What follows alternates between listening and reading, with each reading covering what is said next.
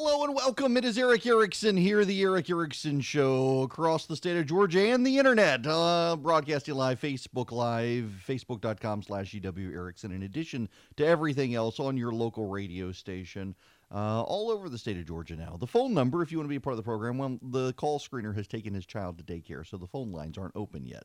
When they are open, it'll be 877 97 Eric. That's 877 973 7425.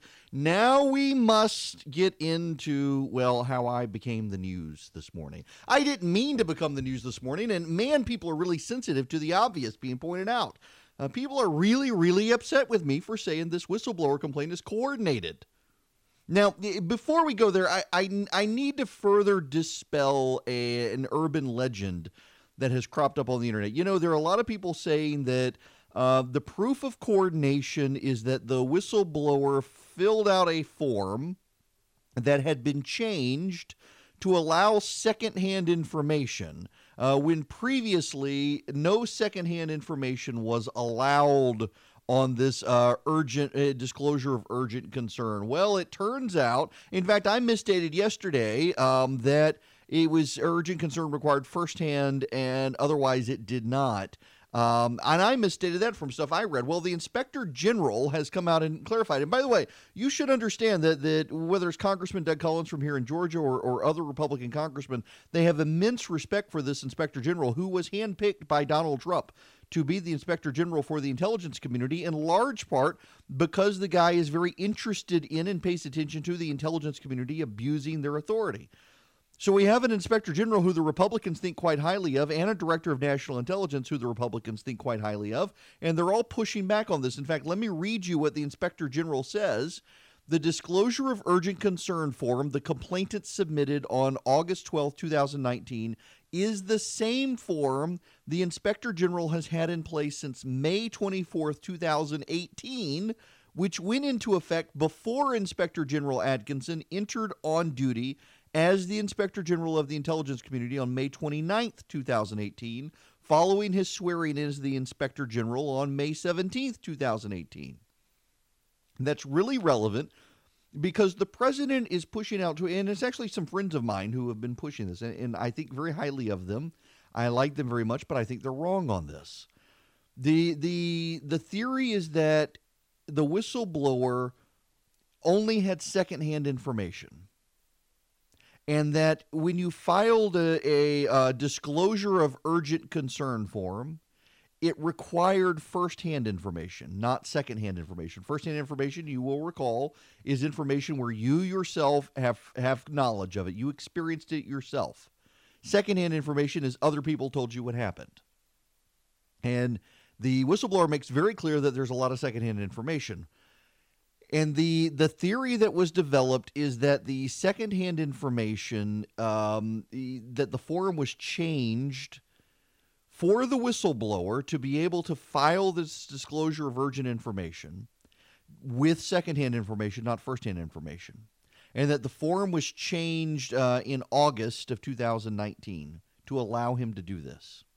The president has tweeted this out. Uh, people on the right have done this. A lot of conservatives have pushed this story uh, to suggest some elaborate conspiracy with the whistleblower. And it turns out it's, it's simply not true. The form was prepared, uh, had been in place since May of 2018.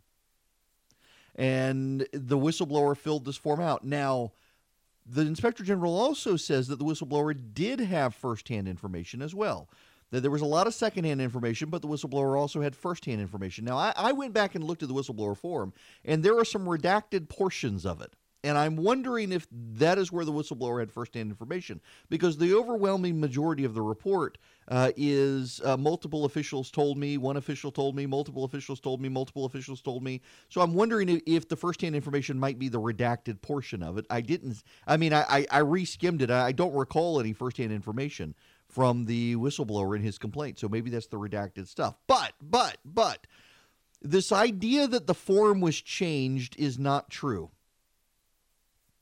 All of that being said, I've caused a, a hullabaloo this morning and I did not mean to.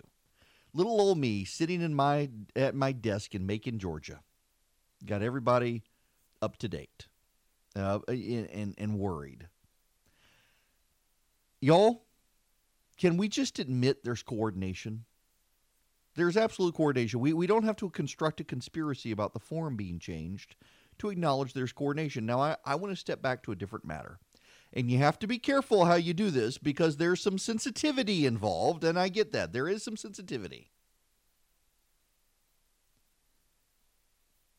In Benghazi, after what happened with Benghazi, let's not say I'm trying to equate the two. People died there, they're not dying here. But in Benghazi, as the whistleblowers wanted to get their story out, they began meeting privately with Republican members of Congress, including Devin Nunes. Which, interestingly enough, it, really highlights. I've played this audio before. Let me play it again. This is Devin Nunes talking to Admiral Maguire, the director of national intelligence, trying to figure out who leaked. So, what I'm trying to, to ascertain is how would it run in all the mainstream media outlets? How did they get, even though they got a lot of it wrong, but they had the basics of it that it involved the, the President of the United States talking to a foreign leader. So, did anybody, you or anybody in your office, leak this to the Washington Post or NBC News? Ranking member, I lead the intelligence community. We know how to keep a secret. Uh, as far as how that got into the press, I really do not know, sir. I just know that it's all over the place, and as you said, it's been reported by different uh, uh, media for the past several weeks. Where they get their information from, I don't know. So that's Devin Nunes trying to figure out where the leaks came from. Devin Nunes would know something about this because Devin Nunes helped the whistleblowers from Benghazi get their story into the media and before Congress. It's, uh, that's just that's fact. I happen to know some of what went on behind the scenes there, and I know that the whistleblowers were very smart people. They wanted to make sure that their story got out. They believed there was a wrong, and they knew that uh, the Obama administration and parts of the media would try to quash their story. And so they turned to, to friendly ears in Congress who they gave their story to, and, and they helped roll it out. There's there's nothing wrong with that. Let's just be clear here. There's nothing wrong with coordinating to make sure your story gets out, particularly if you think that an administration is going to be out to get you. In the whistleblower case in Benghazi, obviously uh, there had been massive failures by the Obama administration. Those massive failures involved Hillary Clinton. Those massive failures involved a president who was more focused on campaigning than he should have paid attention to on, on September 11th of all things, something happening in Benghazi. And the media obviously was totally in the tank for the Obama administration. So, of course, they went and they found people who could help them. They weren't experienced in the ways of, of the Washington press corps and Congress, so they, they found people who could help them get their story out. Well, I think the same holds true here. Just look at what we have here. We have a whistleblower complaint that is filed August 12th. It should, under the deadline, be released to Congress by September 1st as an urgent matter. And it's not. The inspector general instead chooses to send it to the Justice Department for further review, thinking there may be a campaign finance violation.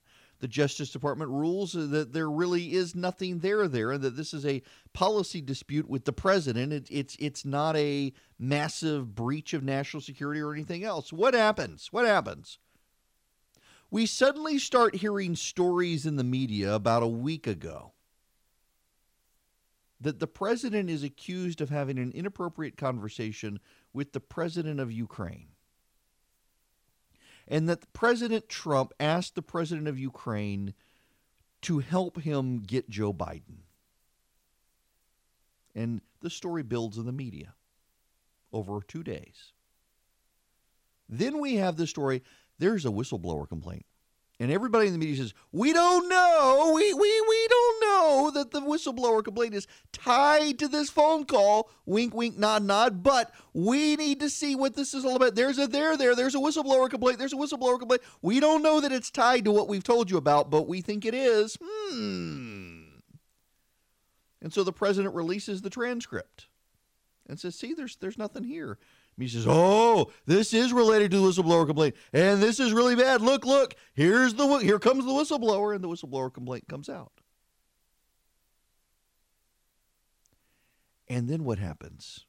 the media immediately seizes on one paragraph. Oh, look, they've been put they put this in a secret server. I wonder if they put any other transcripts in a secret server.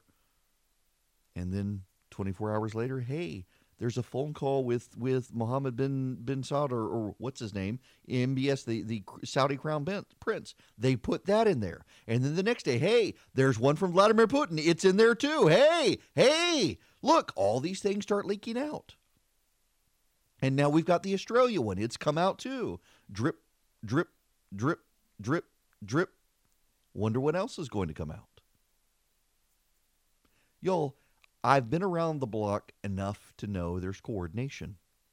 You, you don't have to be an expert to see. We have the media start buzzing about something happened with the president of Ukraine. It's the same national security reporters that have been pushing out all of the stories about the Trump administration from, from insider sources. Then suddenly we hear rumors of a whistleblower report that is tied to this wink, wink, nod, nod. We don't really know, but that's what we're being told. Well, who's telling you?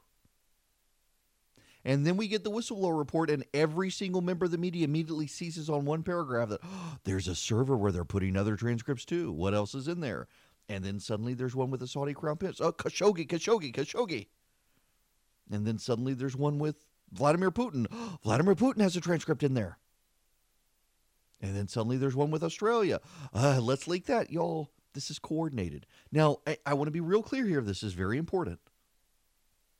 The Republicans have done this level of coordination too, and there's nothing wrong with it.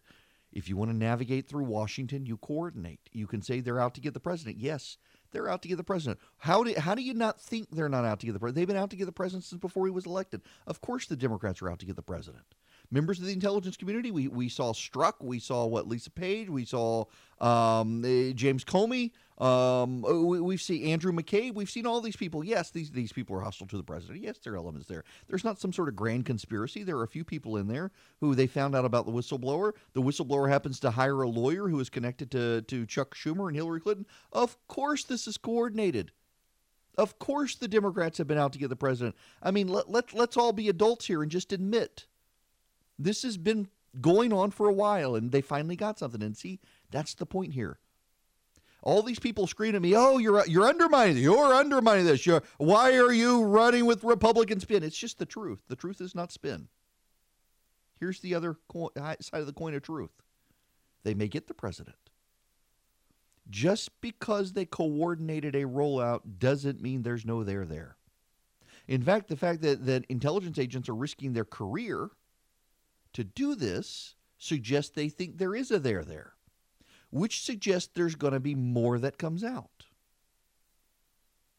Remember, the intelligence agent who did, was the whistleblower made sure in every paragraph to say he had multiple sources for this, one source for this, multiple sources for this, multiple sources for this, one source for that.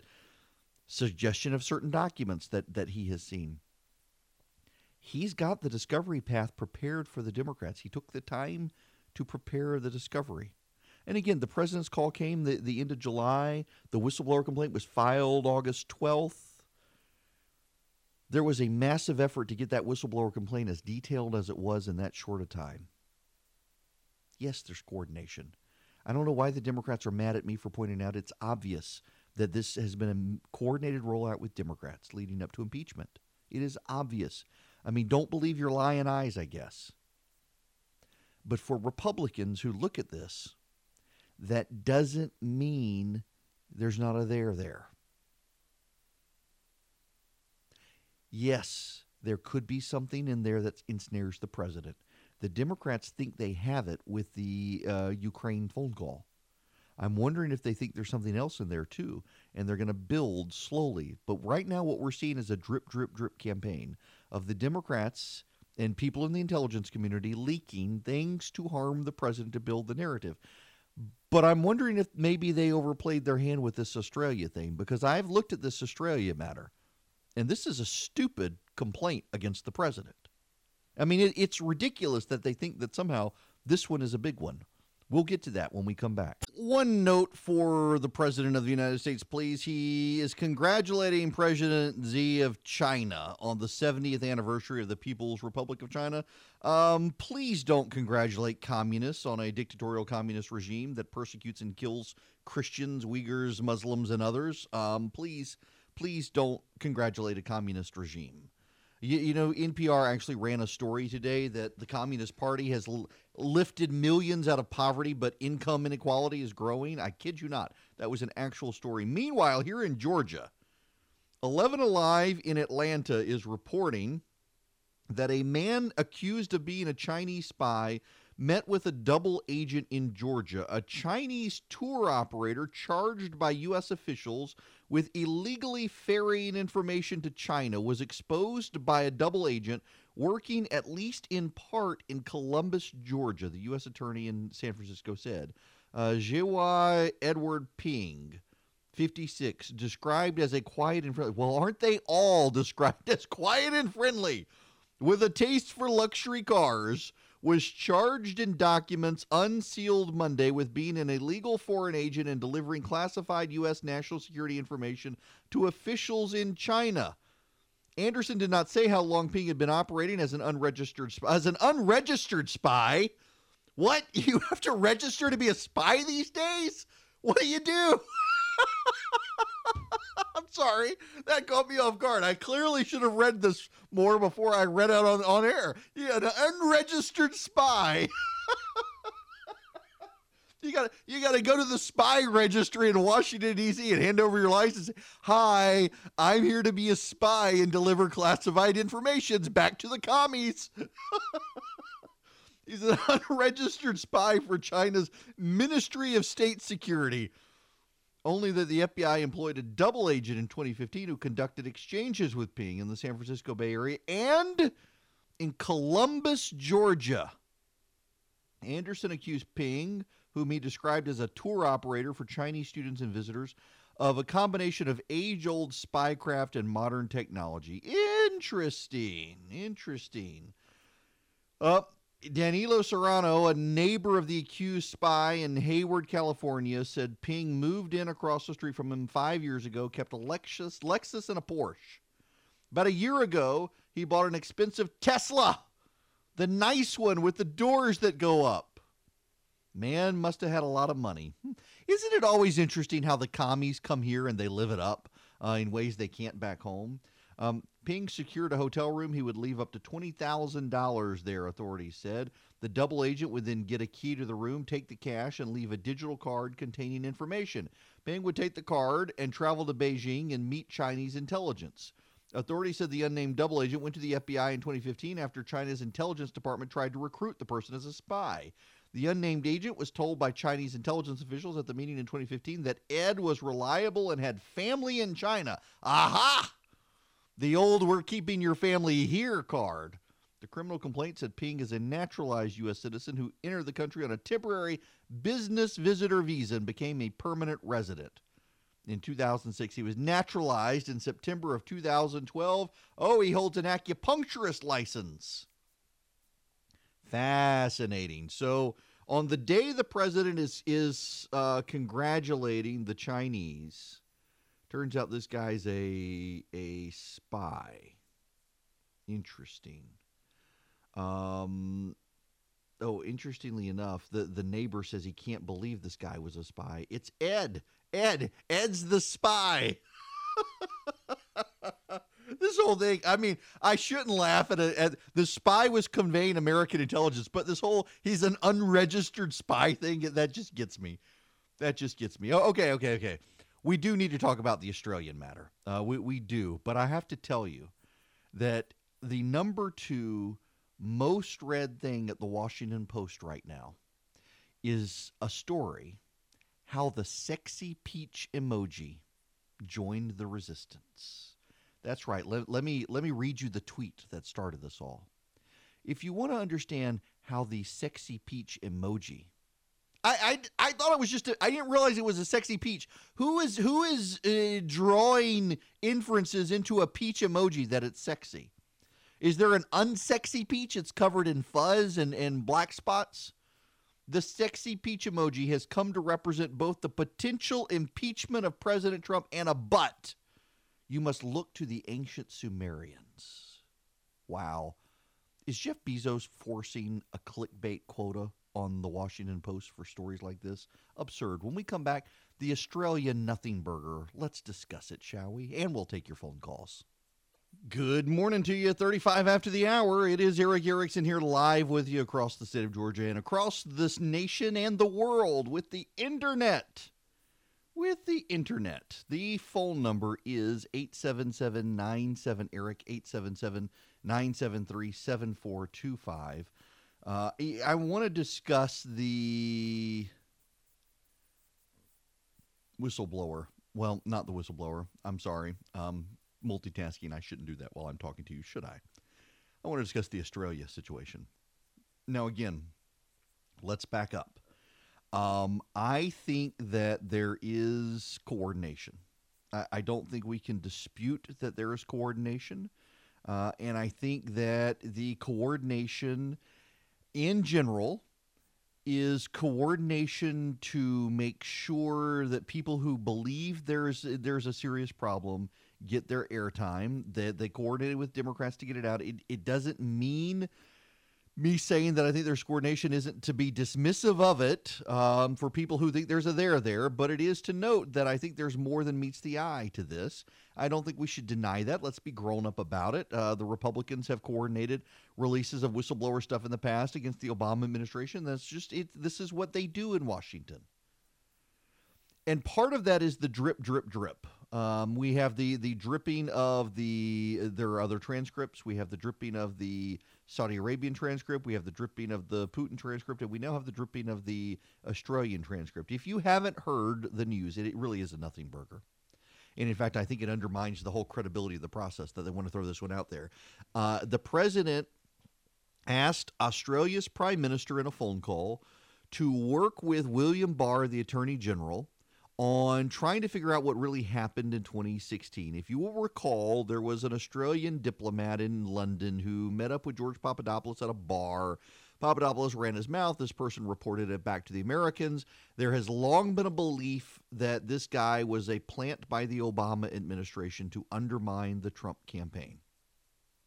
And the president eh, believes this, and in so believing, he wants answers and he really believes. Now, listen, you you, you got to work back here.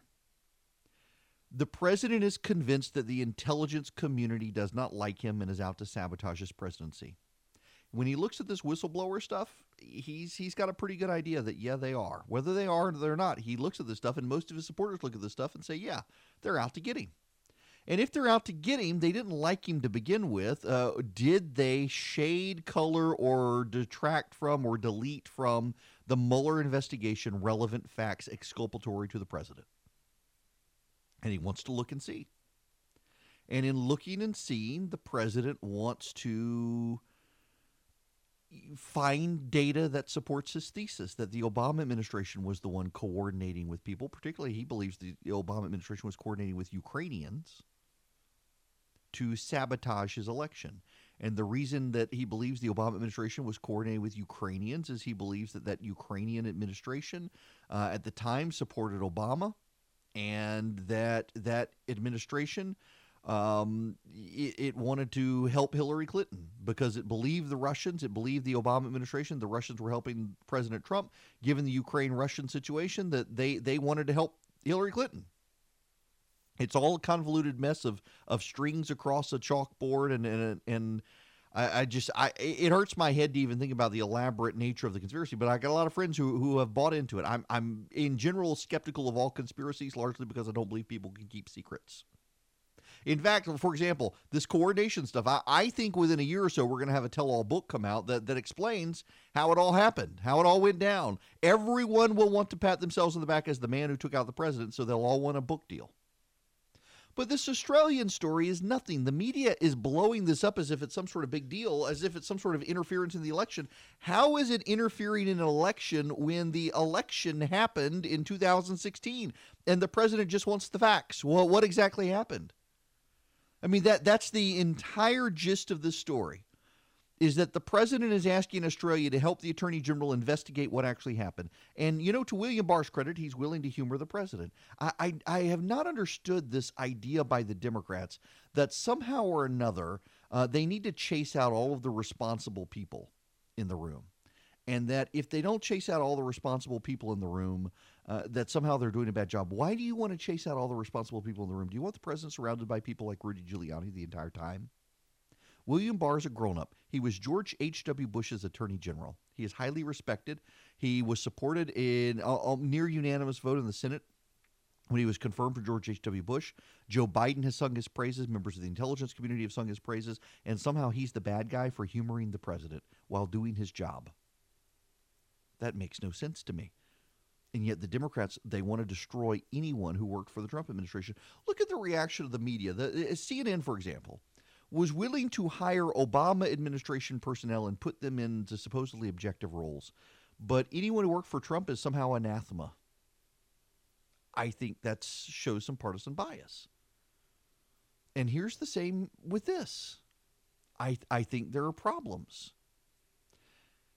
And I think the Australia story is, is indicative of this, how the media is running with things that, that uh, they're nothing burgers. I mean, they, they really are genuinely nothing burgers. Now, the president, of course, wants to find the whistleblower, and the media is now blowing this up as well. Oh, let me re- reroute the audio here. I guess I changed it.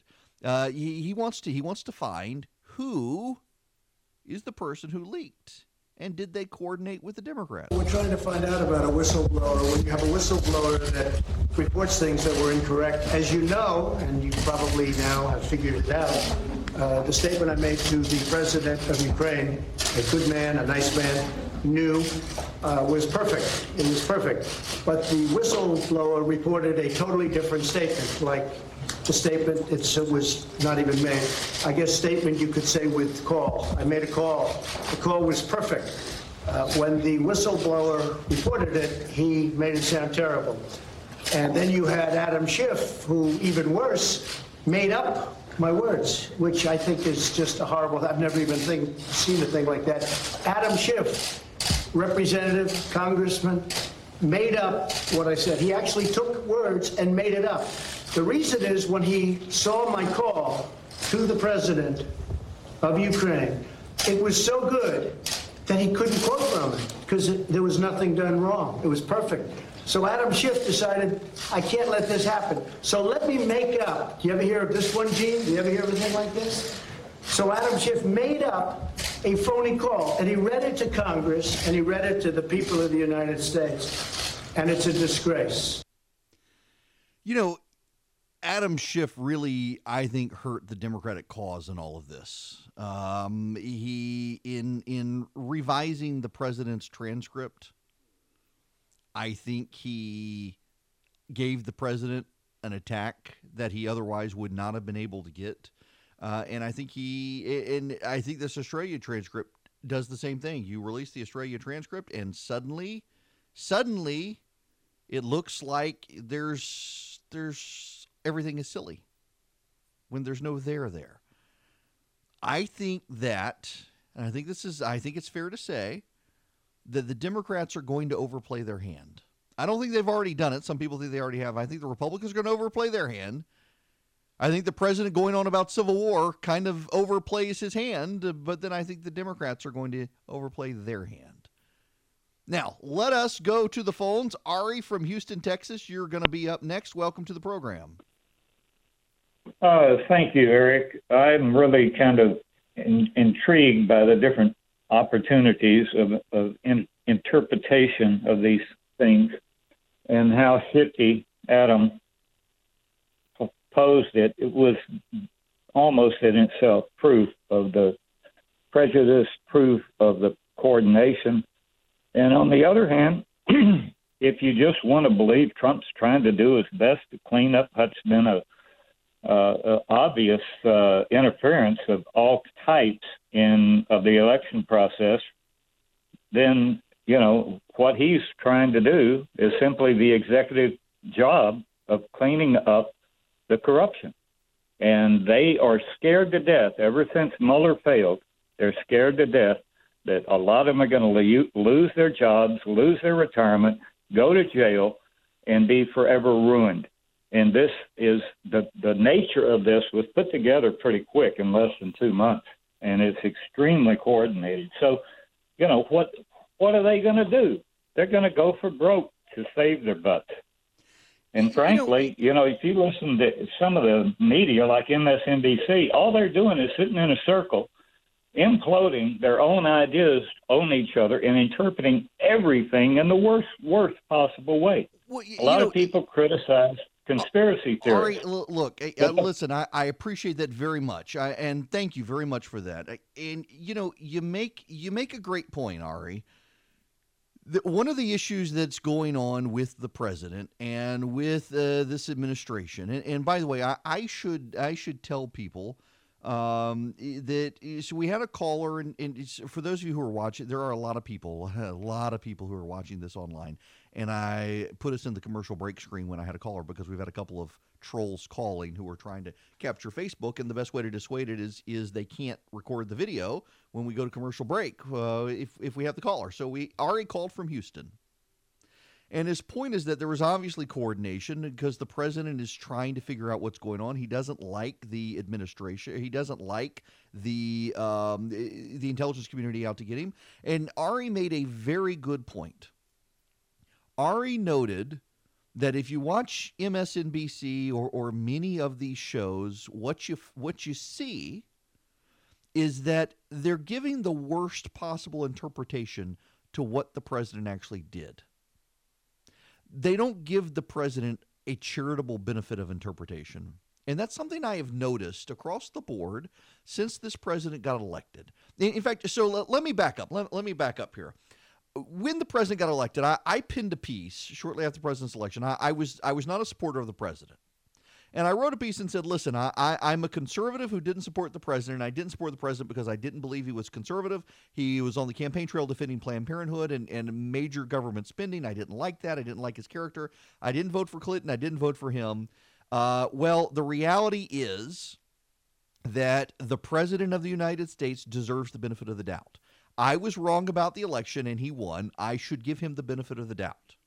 And I got blown up for writing that as someone who said I wasn't going to vote for the president and I didn't vote for the president, but I wanted to give him the benefit of the doubt. I gave him the benefit of the doubt. And it turns out he did far more conservative things than many people, myself included, thought he would, which is why I'm supporting him in 2020. But there are a lot of people in the media generally who look on the president and they interpret every single thing he does as bad or stupid. Remember the eclipse. Remember the eclipse. You had members of the media circulating a photograph of the president looking at the sun with, with his eyes without any protection. And if you actually saw the video that that was from, you see he did a quick glance up and back. That that was it. But the media wanted to portray the president as stupid. Time and time again, the media takes the worst possible interpretation and imputes it to Donald Trump. So, for example, the President of the United States believes, I- implicitly believes, that the intelligence community tried to sabotage him in 2016. So the president asked the Australians, please cooperate with my attorney general. We're trying to find out if, if there is there are people within the government who were trying to undermine me in 2016, interfering with my election. Because the president believes he didn't work with the Russians to, inter- to steal the election from Hillary Clinton. He believes the Obama administration was trying to steal it from him and he won anyway.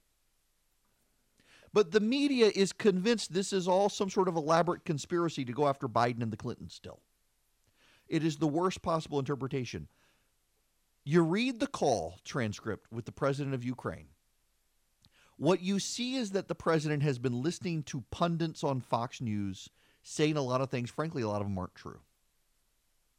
Rudy Giuliani has bought into these, these things. Take uh, CrowdStrike, for example. I can't tell you the number of conservatives who have referred me to articles by John Solomon, and the articles are wrong. In fact, the prosecutor retracted pretty much everything he told John Solomon after the election in Ukraine and largely admitted he was saying this stuff to try to uh, persuade people in the election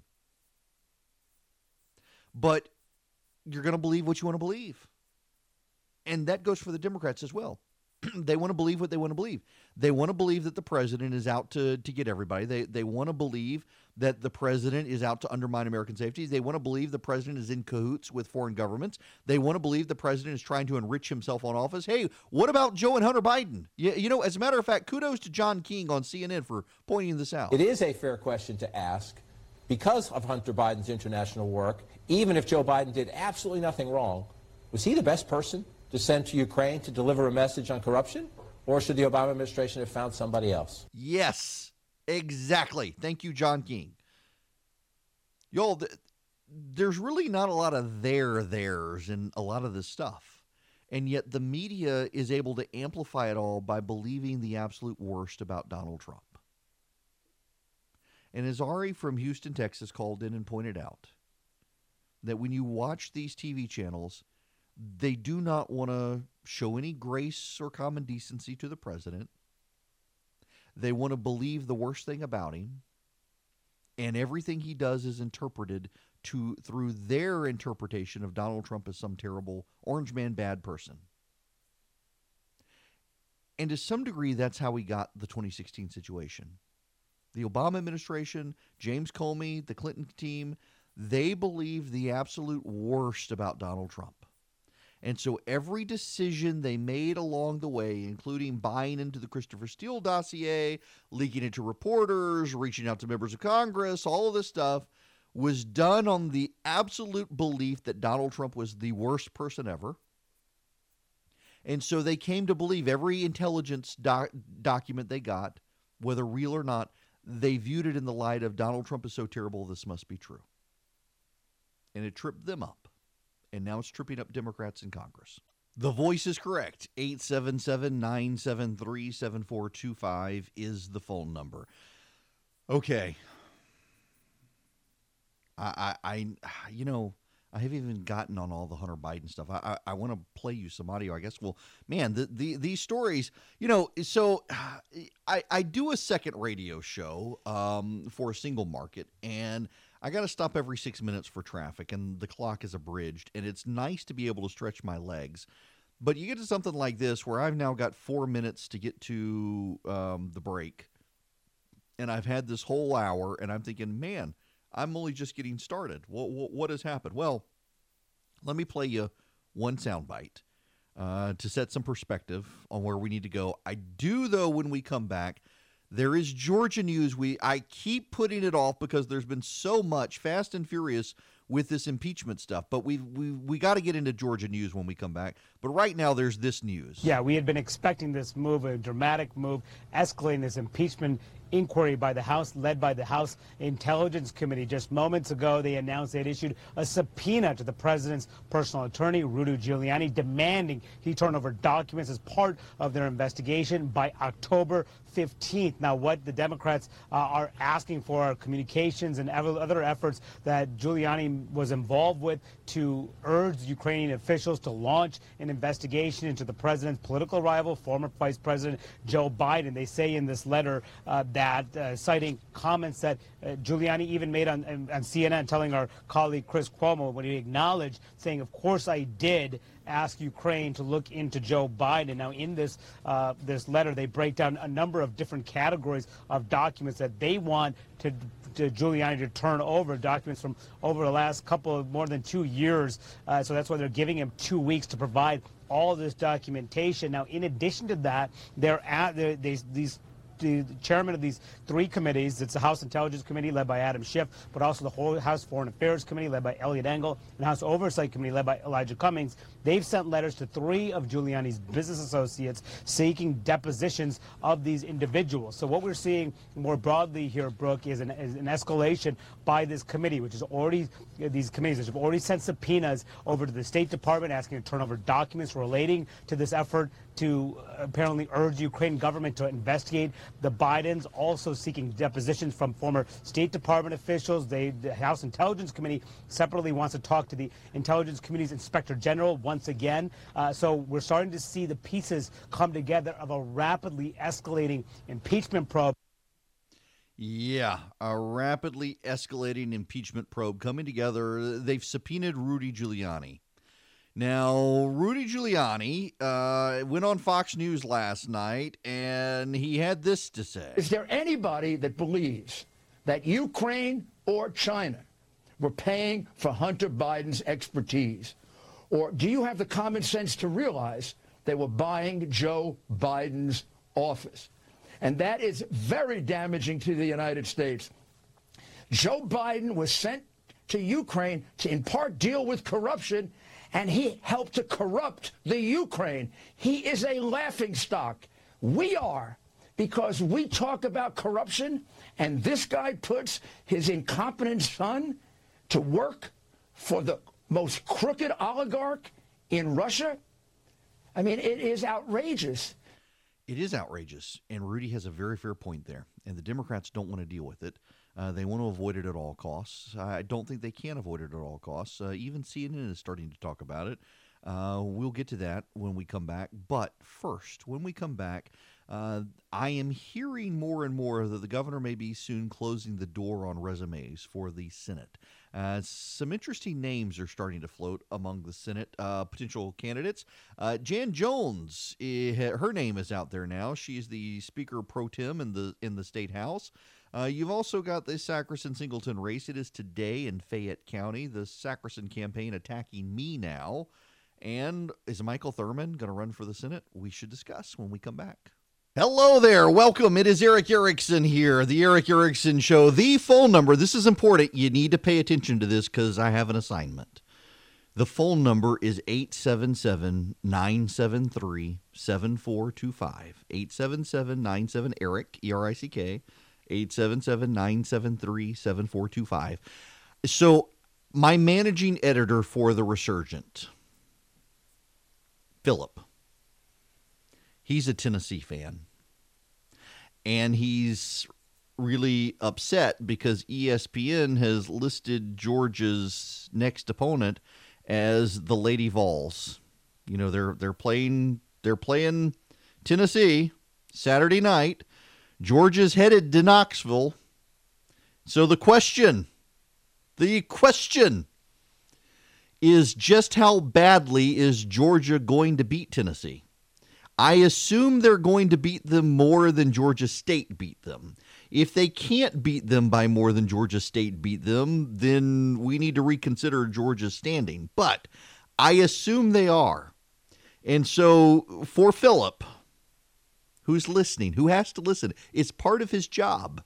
Feel free to call in and tell me just how badly Tennessee is going to be beaten by Georgia. 877 973 7425. We will gladly take your phone call so Philip has to listen to you. oh, I'm going to get hate mail from him. He may quit on me. Now, we've got to get to Georgia news. Um, we have got to. I have put it off for impeachment all week. Uh, there, there's just uh, other than the, the stupid traffic thing in Rome, the the speed cameras in school zones. By the way, I have heard from more people about the speed cameras in school zones that I talked about last week in Rome, uh, and people horrified they may be coming to their communities. Here's what you have to do. You must tell your county commission and your city council you are opposed.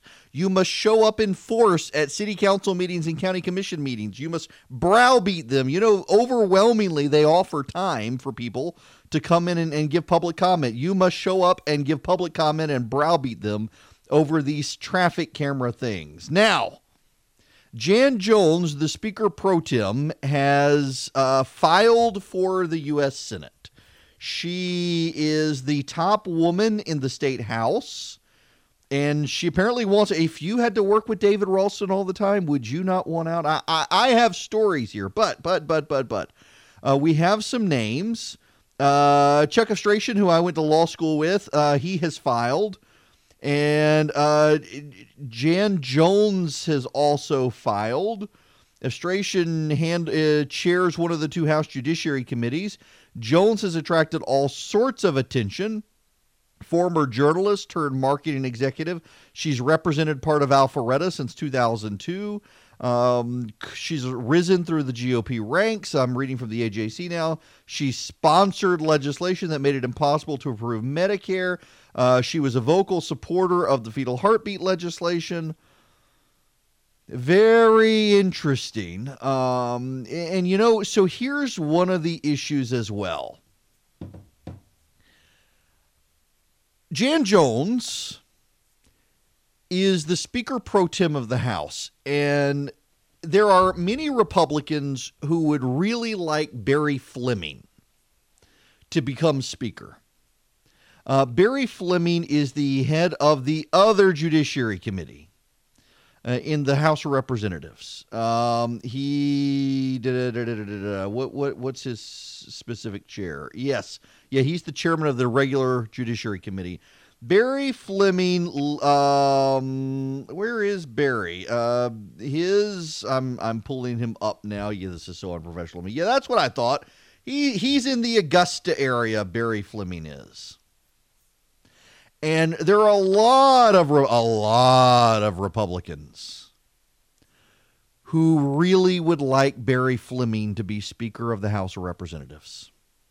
And there are a lot of Republicans who think that the reason Barry Fleming won't stand up and do anything about the Speaker is not because the Speaker has placed Barry Fleming's testicular fortitude in a lockbox, but rather uh, because if he were to get rid of the Speaker, Jan Jones would become Speaker and Jan Jones is Speaker, well, then he would be forced to run against the first woman Speaker in Georgia if she stayed in that place. And essentially, there are members of the, and, and I'm just, I'm reporting what I've been told.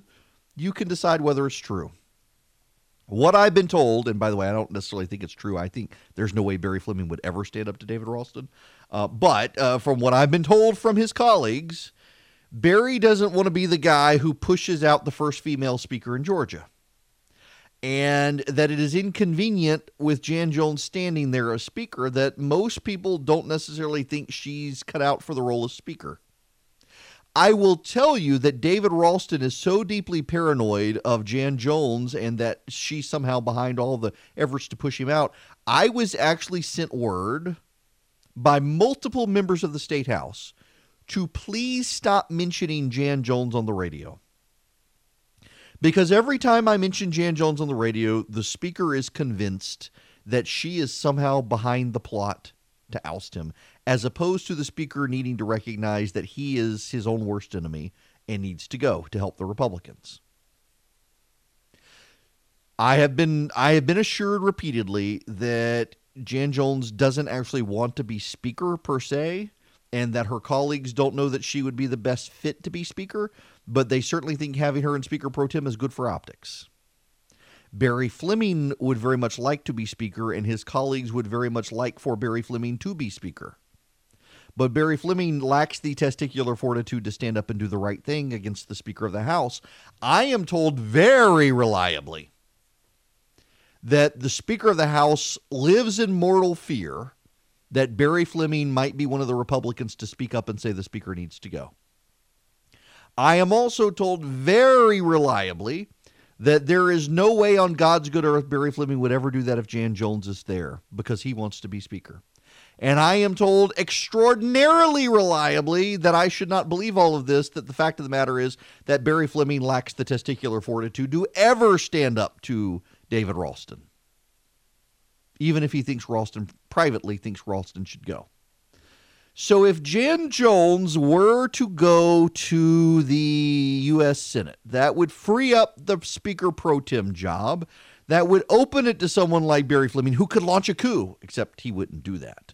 Um, the pipe dream lives on. Interestingly enough, on the Democratic side, one name that continues to crop up constantly is Michael Thurmond. Michael Thurmond had been the labor commissioner. Michael Thurmond was elected statewide repeatedly in um, Georgia to be the labor commissioner. Even after the Republicans took over the state, people kept electing Michael Thurmond because Michael Thurmond is a rather moderate Democrat who worked very hard to build bridges with Republicans. Michael Thurmond retired. Uh, Mark Butler became the labor commissioner. Michael Thurmond uh, wound up involving himself in the DeKalb County politics and ultimately was placed in a caretaker role there due to scandal and then uh, took over in DeKalb County as I think the, the chairman of the commission. Uh, Thurmond is highly respected by Republicans and he's also black, and that helps. It, it you know, I got to just tell you, it's stunning to me, stunning to me that the Democrats have such a shallow bench. They're practically begging Stacey Abrams to run because Democrats don't only have a shallow bench, they have a shallow bench of black candidates who can run in Georgia. And that is really problematic for the Democrats. They're finally starting to get a clue as to what happened in 2016, or in 2018, rather. You see, Stacey Abrams has this theory. And the Abrams theory is that she ran as a diehard progressive dyed in the wool, unapologetic progressive. You know, this is one of the things. I actually interviewed Stacey Abrams, and, and, I have tremendous respect for. Even if Stacey Abrams and I disagree on a lot of things, uh, pretty much everything, have a tremendous amount of respect for her. She was willing to sit down for me in an interview for a conservative talk radio station before a crowd. She did so with a lot of grace and a lot of humor and she made a number of points. She and Casey Cagle shared a lot of things in common, a lot of policy views in common and she articulated them better, I thought, than he did. She is very smart, and Republicans should not dismiss Abrams, but I think she misread the election in 2018. Abrams believed that she ran as an unapologetic progressive, and she told me on stage, I asked her, I said, I've heard this rumor that you're not going to be one of those politicians who runs to the center after you win the election. You're going to be a, you're going to be to the left in the primary and to the center in the general. And she said, no, she she is who she is. She wasn't going to change her positions based on what election she's running in. And I think that's to her credit. I think she should be commended for that. I, I appreciated her honesty in saying that. The problem is, I think she misread the election. She did very, very well. She came very, very close. And in her head, it was because she was progressive and that Democrats need to run to the left. She outperformed Michelle Nunn and Jason Carter, who ran centrist campaigns. She ran to the left, and she did better. Therefore, Democrats in Georgia should run to the left. And you've got Teresa Tomlinson and Ted Terry, the two Senate candidates uh, running against David Perdue, who are doing that. They're running to the left. They're fighting each other for who's more progressive. The problem is, I don't think that's right when you look at the data. Uh, Stacey Abrams mobilized black voters in a way white candidates typically don't. She gave them a reason to care. And she was running in a year where Democrats were fired up about Donald Trump and wanted him out of office. She benefited from being black and she benefited from Donald Trump being in the White House. She did not benefit from being progressive. In fact, there is plenty, plenty, plenty of data showing that Abrams lost votes to Kemp or had people stay home. Remember, I, have run through this data so much that Charlie tells me to stop because it sounds like a broken record. Uh, she registered a million people, a million people and 45,000, 49,000 of them showed up to vote. That's not impressive. I think that the Democrats misread the data, and the Democrats are starting to get a clue. They need a black candidate. If they're going to fire up the base, they got to have a black candidate. And you know what Georgia does not have? Ironically, they don't have a deep bench of black candidates. And the ones they do have, some of them are deeply problematic, like Erica Jones. Remember her in the Publix checkout line? Saying the guy told her to go back to where she came from, and the Publix employees all say, no, wait a second, she's the one who told him to go back to where he came from. That's going to hurt them. They got to have somebody to do this. Now, on the other side, I am told by multiple people. I have not confirmed with the, with the governor's office. I do not know from the governor's office. I don't want to ask the governor's office. I don't want to bother the governor or his staff because they are being bothered by everybody. But I am told that they are about to close the door on applications. In fact, there are some people now under the belief that this has done more harm than good, and I don't think that's the case. But I got to tell you, let's presume the governor's office closes the process. There are a pool of 500 some odd people who have voted, who have applied you and I can basically go through that 517, I think is the number I read this morning. 517 people thus far have applied. You and I can go through that process and we can weed out the nuts. We can weed out the people who we can guarantee will not be the pick. And that will leave us maybe two dozen people. Out of 517, that'll leave us maybe two dozen people. Maybe at maximum two dozen people. That gives the Democrats from now until the end of December to dig up opposition research on every single one of them.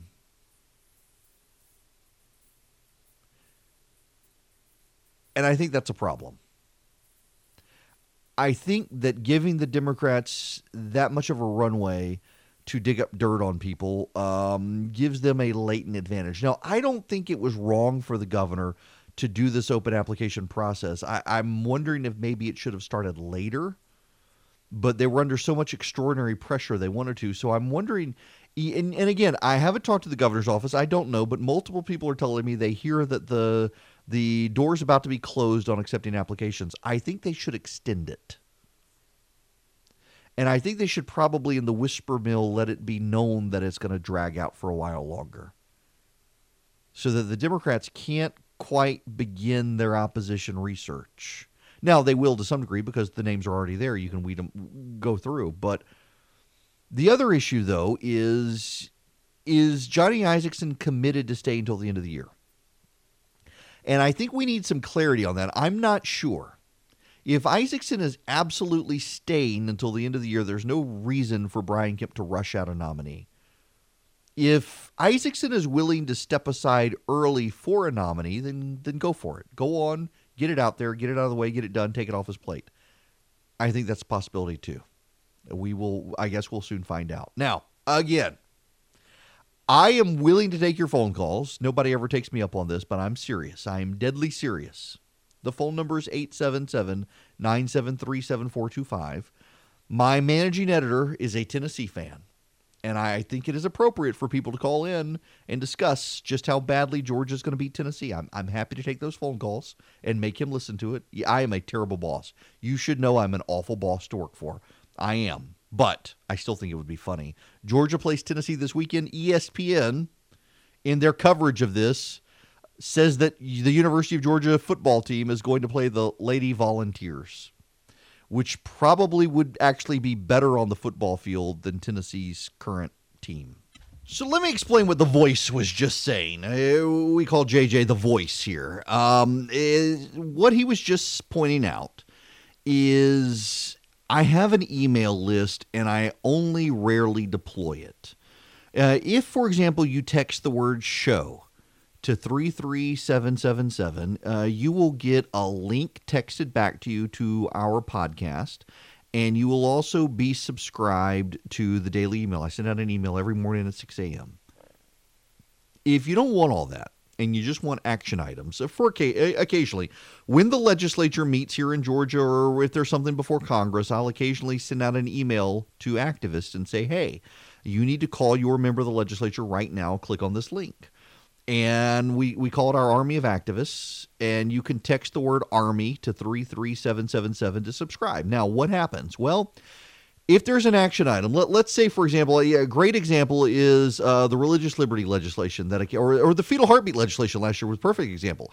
Fetal heartbeat making its way through the Georgia legislature, it got held up, and we activated the Army list. And I sent I sent people an email and said, hey, click this link to call your state legislator here in Georgia and get them to vote for this. And if you click the link that you got an email, it would open up on your cell phone, assuming you were on your cell phone, or it would open up on your web browser and say, Give me your cell phone number. And you put in your cell phone number and you get a call. And the call would say, Type in your zip code. And you'd put in your zip code. And suddenly you're connected to your state representative.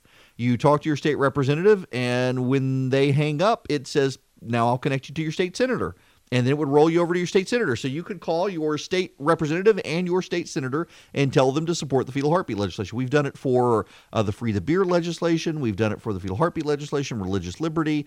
Uh, we've done it for campus carry. Um, we do this, and we also do this a lot in uh, the federal government. Uh, on immigration, on uh, Brett Kavanaugh, on Neil Gorsuch, uh, things like that, call the Senate and whatnot. if you want to be an activist, I try to make it easy for you. Literally, you can do it on your cell phone. You just text the word Army to 33777, and when there is an action item, you don't get any other emails, you don't get spam, you don't get ads, you don't get anything. You just get the action item to take action. Um, what, what I really, really, really get tired of, it has become a pet peeve of mine, is people who want to listen to talk radio and do absolutely nothing. I believe my job is to provide you information, educate you, motivate you to get involved, and then provide you the tools by which you can get involved. And I realize there are a lot of people. In fact, I've got some big names of mine who you would know who dissuade me from doing this. And they say once you start doing, and they're right, by the way, I've already experienced it, that once you start doing this, everybody is coming from you from all angles to get you to pick up their cause and run with it. And you just get tired of people trying to connect you to, to fire up your army to take their, and yes, uh, which is why I've, I've worked to also surround me with people who can kind of weed out those people and, and shield me from having to deal with them. But there are issues on which you should be involved, and I do not understand why people want to sit and yell at the radio or the TV and not actually pick up the phone. I mean, there are times where I just have people send emails, Facebook messages, and tweets with this Action Center. But there are times where a phone call is appropriate, and we make it easy for you. Uh, there is no reason that you should just sit on the sidelines, yell at the radio, not along with me, call in and be angry with me, and then not actually reach out to your legislator on these issues you care about. I want to make it easy for you. But you do have to take the first step. The first step, it's an easy step. You pick up your cell phone right now and you, you go to your messages app and you send a message to the number 33777. The number is 33777. And your message is one word Army, A R M Y. You send that out and you'll be signed up. And when the action item comes, you'll be able to take action as an activist instead of just yelling at the radio. Welcome back. The phone number 877 Erick. That's 877 973 7425. Uh, we got to move on to other stuff, do we not? I, I just very briefly, I do want to mention, and this is outside the listening area for most of you, but you do need to watch this. It actually is important. It's the special election, House District 71, today. Um, that is the district. It's a House district. David Stover represented it. David Stover was in the state legislature for a couple of years, very conservative, was one of the uh, signers of the resolution to oust Speaker Ralston. You need 16 Republicans on that resolution. They had 10. They've lost Stover, so if Singleton wins there, they'll get 10 again and they need really six more to be able to have a real impact. Uh, the reason is because the Republicans in the House have a 15 seat majority. You need 16 basically to put this on the Democrats. If you got 16 Republicans in the state House saying David Ralston needs to go, then suddenly it's the Democrats are the ones protecting him because it's Democratic votes that are keeping the speaker in place. That suddenly neutralizes the issue of the speaker in the campaign next year when the Democrats are the ones keeping him in place. Now, that's somewhat esoteric. I honestly think what needs to happen if you really want to remove the Speaker of the House. So I, I've talked to people on background um, in uh, other offices. Let me just, I don't want to get people in trouble. I, I've talked to to staff on background in other offices. And the thing that they tell me is that a lot of House Republicans are chicken and they know there's a problem and they need a swift kick in the pants, but uh, you're not going to get the Senate or the governor involved in ousting the Speaker if you don't have 16 Republicans. You got to have 16 Republicans. Ed Setzler was someone who Republicans thought would do it. In fact, I'm told Setzler went into a meeting and was prepared to call on the speaker's ouster. And there were a number of Republicans who were going to line up behind Ed Setzler doing this, but the speaker cut a deal with Ed Setzler. The speaker would not block the fetal heartbeat legislation if Setzler would not, if he would stop supporting the measure to oust him. And sure enough, the speaker, surprising many people, uh, allowed the fetal heartbeat vote down and pushed people to support it. And then Setzler shut up about getting rid of the speaker. Uh, you, there, you want to talk quid pro quo, quid pro quo, and you know it, it's it's. I think if you're somebody like Setzler who has wanted to do this legislation for years, and suddenly you have an opportunity, well, you take that opportunity. I, I don't fault him at all. Let's just be clear about what's happening here. But you got to get 16 people to stop the speaker. And the reason you need 16 people is because if you have 16 Republicans saying the speaker needs to go, you have 16 Republicans who can block everybody's agenda items. They can stop the governor's legislation. They can top, stop the Republicans' legislation in the House. They can stop the Senate legislation. They can stop it all. They can say, we're not doing anything. We're dragging this to a halt until the speaker goes. Thereafter, the speaker will either require Democrats to support him or the speaker will leave. And if the Democrats support the speaker, then suddenly it becomes a non issue for the campaign in 2020. The speaker, you should know, after I mentioned the other day, you know, you can hear me in the speaker's district uh, on radio up there. And after I mentioned the other day the speaker's not going to run again in 2020, uh, he came out with a statement saying absolutely he is going to run again for reelection. I, I, of course, I expect him to say that because I'm on radio spoiling the surprise. Uh, and I expect, and you know, maybe maybe me saying it. You know, I, I live rent free in the speaker's head. He actually uh, he he was behind the scenes at a closed door thing and said he wasn't going to let some uh, loudmouth on radio bully him out of his job. Uh, that that's fine. He's just going to bully the Republicans out of the majority. He is. Um, but uh, so the speaker, after I said he wasn't going to run again, he issues a very forceful statement that of course he's going to run again in 2020. I'll believe it when I see it. May, maybe he actually will. Uh, but there are lots of growing signs saying he's not going to run again. But, you know, now we know he is going to run again. And so Republicans cannot console themselves on the fact that he's going to go away. He says he's going to run again. And if he's going to run again, this is going to be a campaign issue for the Democrats. It's going to be a huge campaign issue for the Democrats. The Republicans will be beaten up in the suburbs with the voices of victims of Ralston's clients unless enough Republicans are brave enough to stand up and take him out.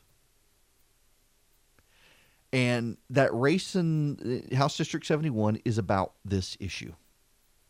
Marcy Sakrison is Lynn Westmoreland's daughter. She is running, uh, as best I can tell, she's using Abrams tactic. She's like a white Stacey Abrams.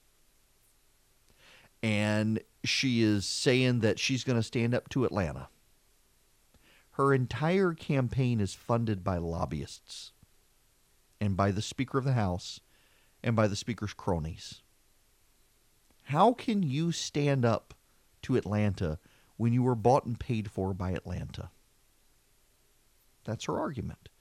She's running against a combat veteran with two Bronze Stars whose money comes from in that district and who is saying it's time for the speaker to go. That's what this race is about. It is about the Speaker of the House. If Sakrison wins, the Speaker will be emboldened. If she loses, the Republican critics who realize the Speaker puts their majority in jeopardy, they will be emboldened. That's the choice. If you know anyone in House District 71, that's more the Moreland, Tyrone, Peachtree City, Newnan area, you should call them and tell them, be sure to go vote today for Singleton. Go vote for Philip Singleton and send a message. I, I, I absolutely think that Republicans have to clean up their own house, or the voters are going to do it for them. Now, all that said, that that's that. I didn't want to spend too much time on it. I do want to move on to other things. We, we still have a lot of stuff here that we got to get to. One thing you do need to know: yesterday, I, I, actually spent way more time than I wanted to on the Georgia Power rate hike. Uh, they they had the first hearing. There's not going to be a vote until December. But I, I spent yesterday dealing with the Georgia Power rate hike situation. And, and interestingly enough, the CEO of Georgia Power testified before the Public Service Commission. Now, typically, as the AJC has noted, typically what happens is the state uh, Public Service Commission will ultimately give Georgia Power a rate increase, but not give it to the extent they want. They want essentially a $17 increase. It actually wound up being slightly over $16. Uh, but Paul Bowers testified. And he made essentially the case that I explained to you yesterday, and I think he's right on this that they haven't had a base rate increase in a very long time. Expenses are going up. There is massive regulatory pressure to transition to renewable energy. That is a big issue. Um, that is a big cost. And uh, critics are saying, well, there's coal ash. Coal ash needs to be cleaned up. They, they shouldn't. They should have to pick it up themselves rather than charge their customers. Where, where does Georgia Power get the money from to be able to do that? It, it's from the customers. It is true that Georgia Power is profitable, and maybe they could cut into their profits. But there's also long term planning going on here. And this is a rate increase that will go out over a number of years. And it is a rate increase, I would argue, is necessary. Uh, it's necessary because they haven't done it a long time, and there are external factors uh, building pressure on Georgia Power to do things like solar, and as well having rich people offload themselves from the grid, which is going to raise all of our costs. That's essentially what's happening here. Um, one of the things that continues to come out, though, there are two reasons I'm bringing this back up. I don't want to be a broken record on this issue, but I mentioned that yesterday on this program and have been inundated with angry emails from people that just seem way too coordinated. Way too, and they all basically say the same thing. Georgia Power is a scam. Uh, Georgia Power is, is bad because they rely on coal. Uh, this is going to hurt the poor. No, no, no, no, no, no. Th- this is, you know, there's something Orwellian in the language of a lot of environmentalists. I mean, first of all, if you look at the major environmentalists out there, uh, most of them are opposed to nuclear power. And there is no doubt that nuclear power actually helps reduce carbon emissions. In fact, nuclear power reduces all emissions. And yet, you've got an environmentalist movement deeply hostile to nuclear power and very upset with Georgia Power for building a nuclear power plant. Now, in fairness, there are going to be extra costs because of Plant Vogtle. Um, Westinghouse went bankrupt, uh, costs went out of control. Uh, people's rates are going to go up because of that, probably as well. And so the Public Service Commission will will balance all these things together, I think. But I was actually stunned yesterday on this program. We're on right now. I think we'll be on 10 stations in the next couple of weeks. So we're on nine stations across the state of Georgia right now. Uh, from the Chattahoochee to the Atlantic, from the North Georgia Mountains to the Florida Coast. We cover the entire state, but we're only on nine stations right now. And I was inundated with angry emails from environmentalists upset. And I'm sorry, much like this whistleblower complaint against the president, this has all the markings of coordination. When they're all emailing me and they're saying the same thing that Georgia Power is bad, this is bad for the poor, they need to do better on solar power. For God's sakes, people, you should come down to Macon. Uh, I can lead a field trip. I can drive you out towards Eastman, Georgia. Uh, what is it? Highway 23, I think it is. 23? No, no, no, no. Let me pull up my map here. There's this massive solar facility that Georgia Power is building near my house. Um, you go to you go to take Skoda Road. Yeah, you get off on Highway 23. Yep, that's it. That's it. You head towards Cochran, Highway 23. There is a massive, massive solar plant that they're building. I mean, huge down Highway 23. Um, it is. It's on the other side of the. If you know where Bond Swamp is, uh, you go down near the Bullard area, Tarversville. There's just this massive solar power facility they're building, and it is a massive solar power facility that is, I think, going to be the largest in the southeast. And the environmentalists are livid that Georgia Power is competing with them on solar power. I, I realize this sounds absurd. I realize it sounds absurd, but you got to remember there are a bunch of third party solar power companies that got started because they did not think the coal burning power companies would ever do that. And then they saw Georgia Power head off on nuclear power and they thought, hey, here's our time. And they want to do windmills and they want to do solar power. Well, guess what? Here comes Georgia Power and says, you know what? You want solar? The state has mandated solar. The federal government wants solar. We're going to do solar. So Georgia Power puts in this massive, and it's not even built yet. Uh, it's under construction. I was I drove out there. Oh gosh, uh, when I go with this weekend to M&T to Hawkinsville, and you drive right past this thing, and there's this. I mean, it is massive, and they've got some of the panels installed already. And now the solar people are upset because Georgia Power's competing with them. You just you can't win. Anyway, this is all to say. I, so I spent time yesterday on this, uh, way more time than I am spending way more time on it now than I wanted to. But I got to this co- clearly coordinated campaign of angry emails from environmentalists denouncing me for being okay with with Georgia Power. Um, the Georgia, Georgia Power, they're not doing enough on solar. Well, for God's sakes, I just drove past the solar field. It's going to be the largest in the southeast. Don't tell me they're not doing enough. But you know, there, there's this crazy thing that's happening now out there, where it's the solar people are competing with each other and they're running these astroturf campaigns. You know what an astroturf campaign is, I presume. Uh, a grassroots campaign is a is a campaign of concerned activists on the ground in an area. An astroturf campaign is an outside group that manufactures a campaign of, of people they put on the payroll in a local community, and it looks like it's an authentic grassroots campaign when it's really really being coordinated by an outside group.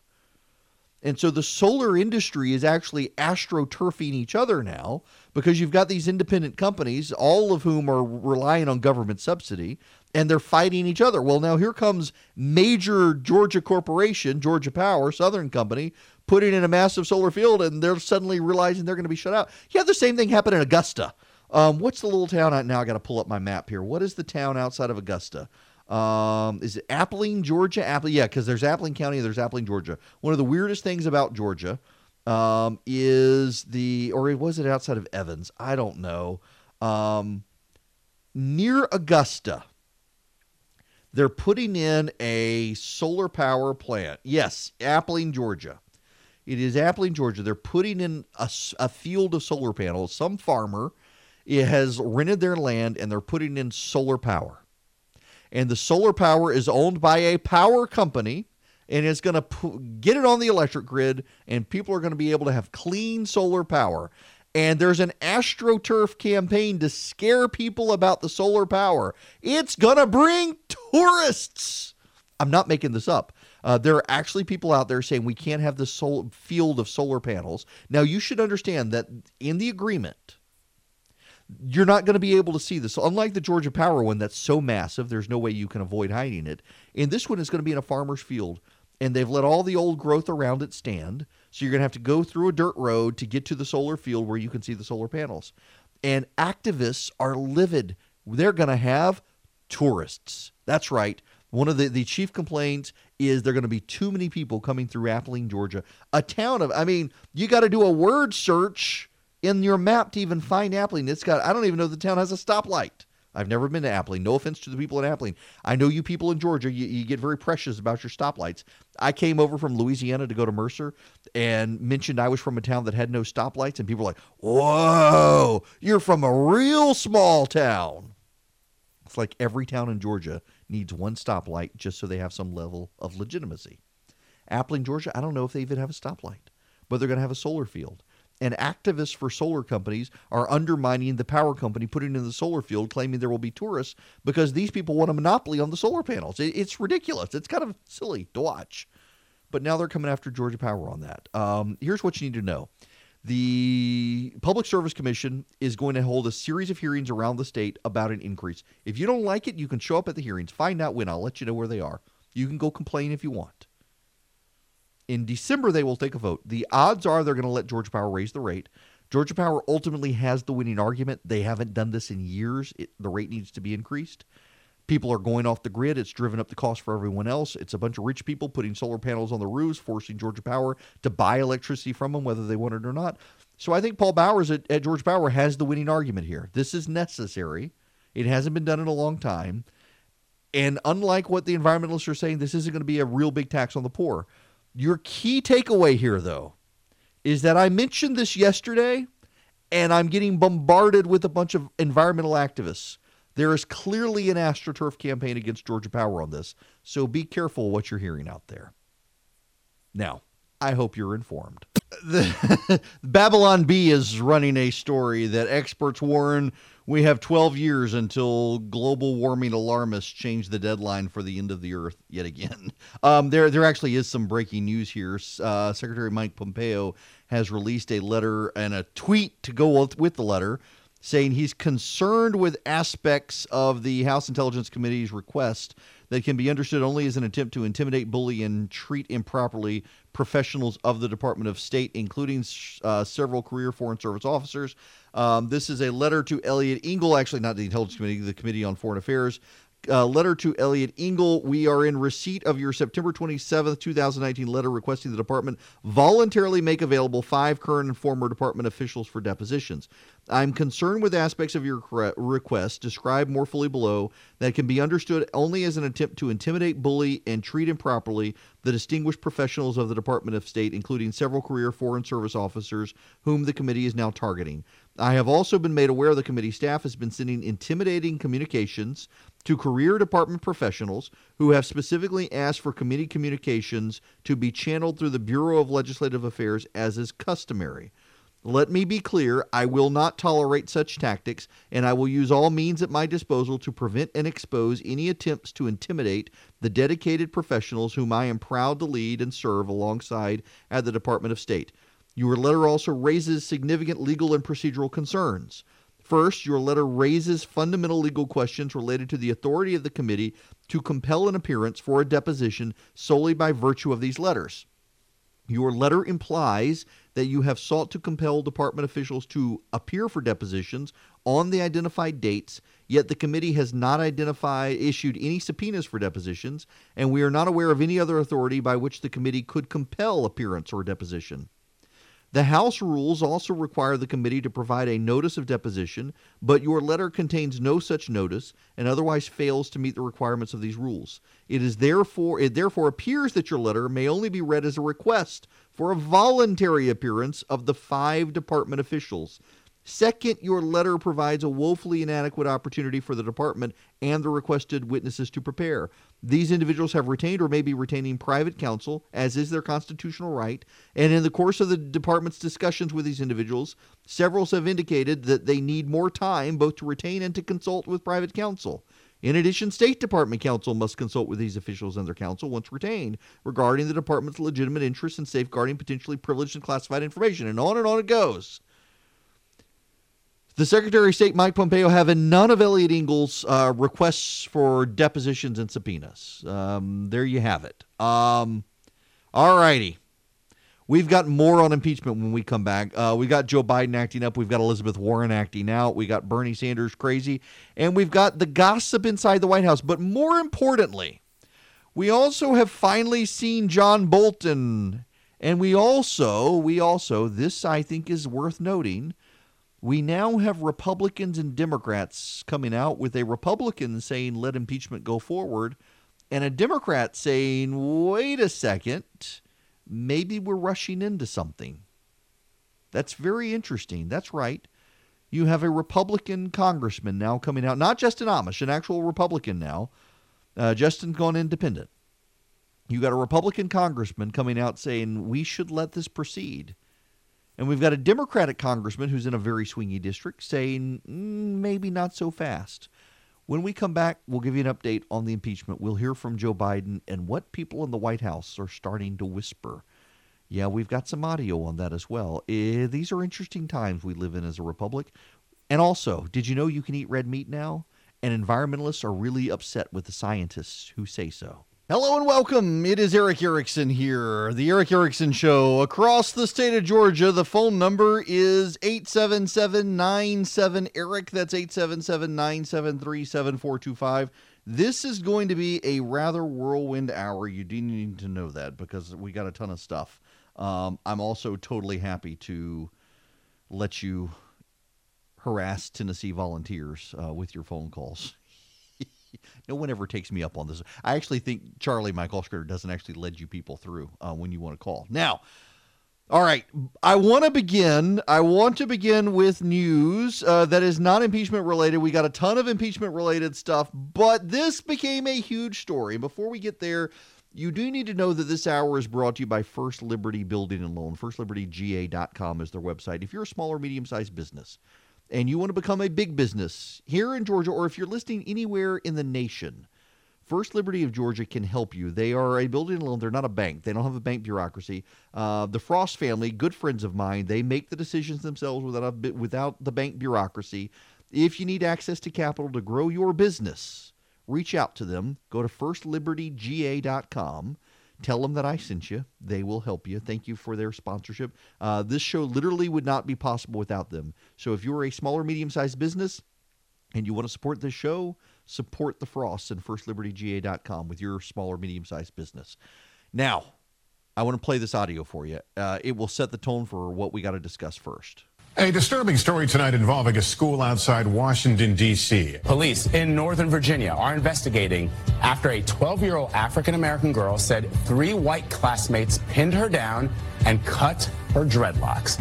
A black sixth grader says that she was pinned down by white classmates who mocked her and cut her hair. A 12 year old Virginia girl says she is traumatized. She was pinned down by white classmates who cut her hair. Her white classmates pinned her down and cut her dreadlocks. Her classmates called her hair ugly and nappy as they pinned her down and cut several of her dreadlocks. Today, the girl and her family told us about what they're calling a racist attack. Hey, the girl says she's been bullied by the same boys before. It's very disturbing about these boys because it's heartbreaking and traumatizing yeah. for that little girl. The wife of the vice president, Mike Pence, she teaches there. Karen Pence teaches art part time at Immanuel. Second Lady Karen Pence teaches art part time there. Incidents like this, they're not isolated, they're happening way too often. Yeah. And you know what's really sad is that she didn't tell her family for a couple of days. She didn't. She didn't. They just noticed that her hair was shorter, yeah. and they asked her about it, and she broke down. Because it was, was too upsetting. It was to too upsetting. Yeah, oh. I yeah. totally understand that. The school told CNN those involved in the incident will be out of school while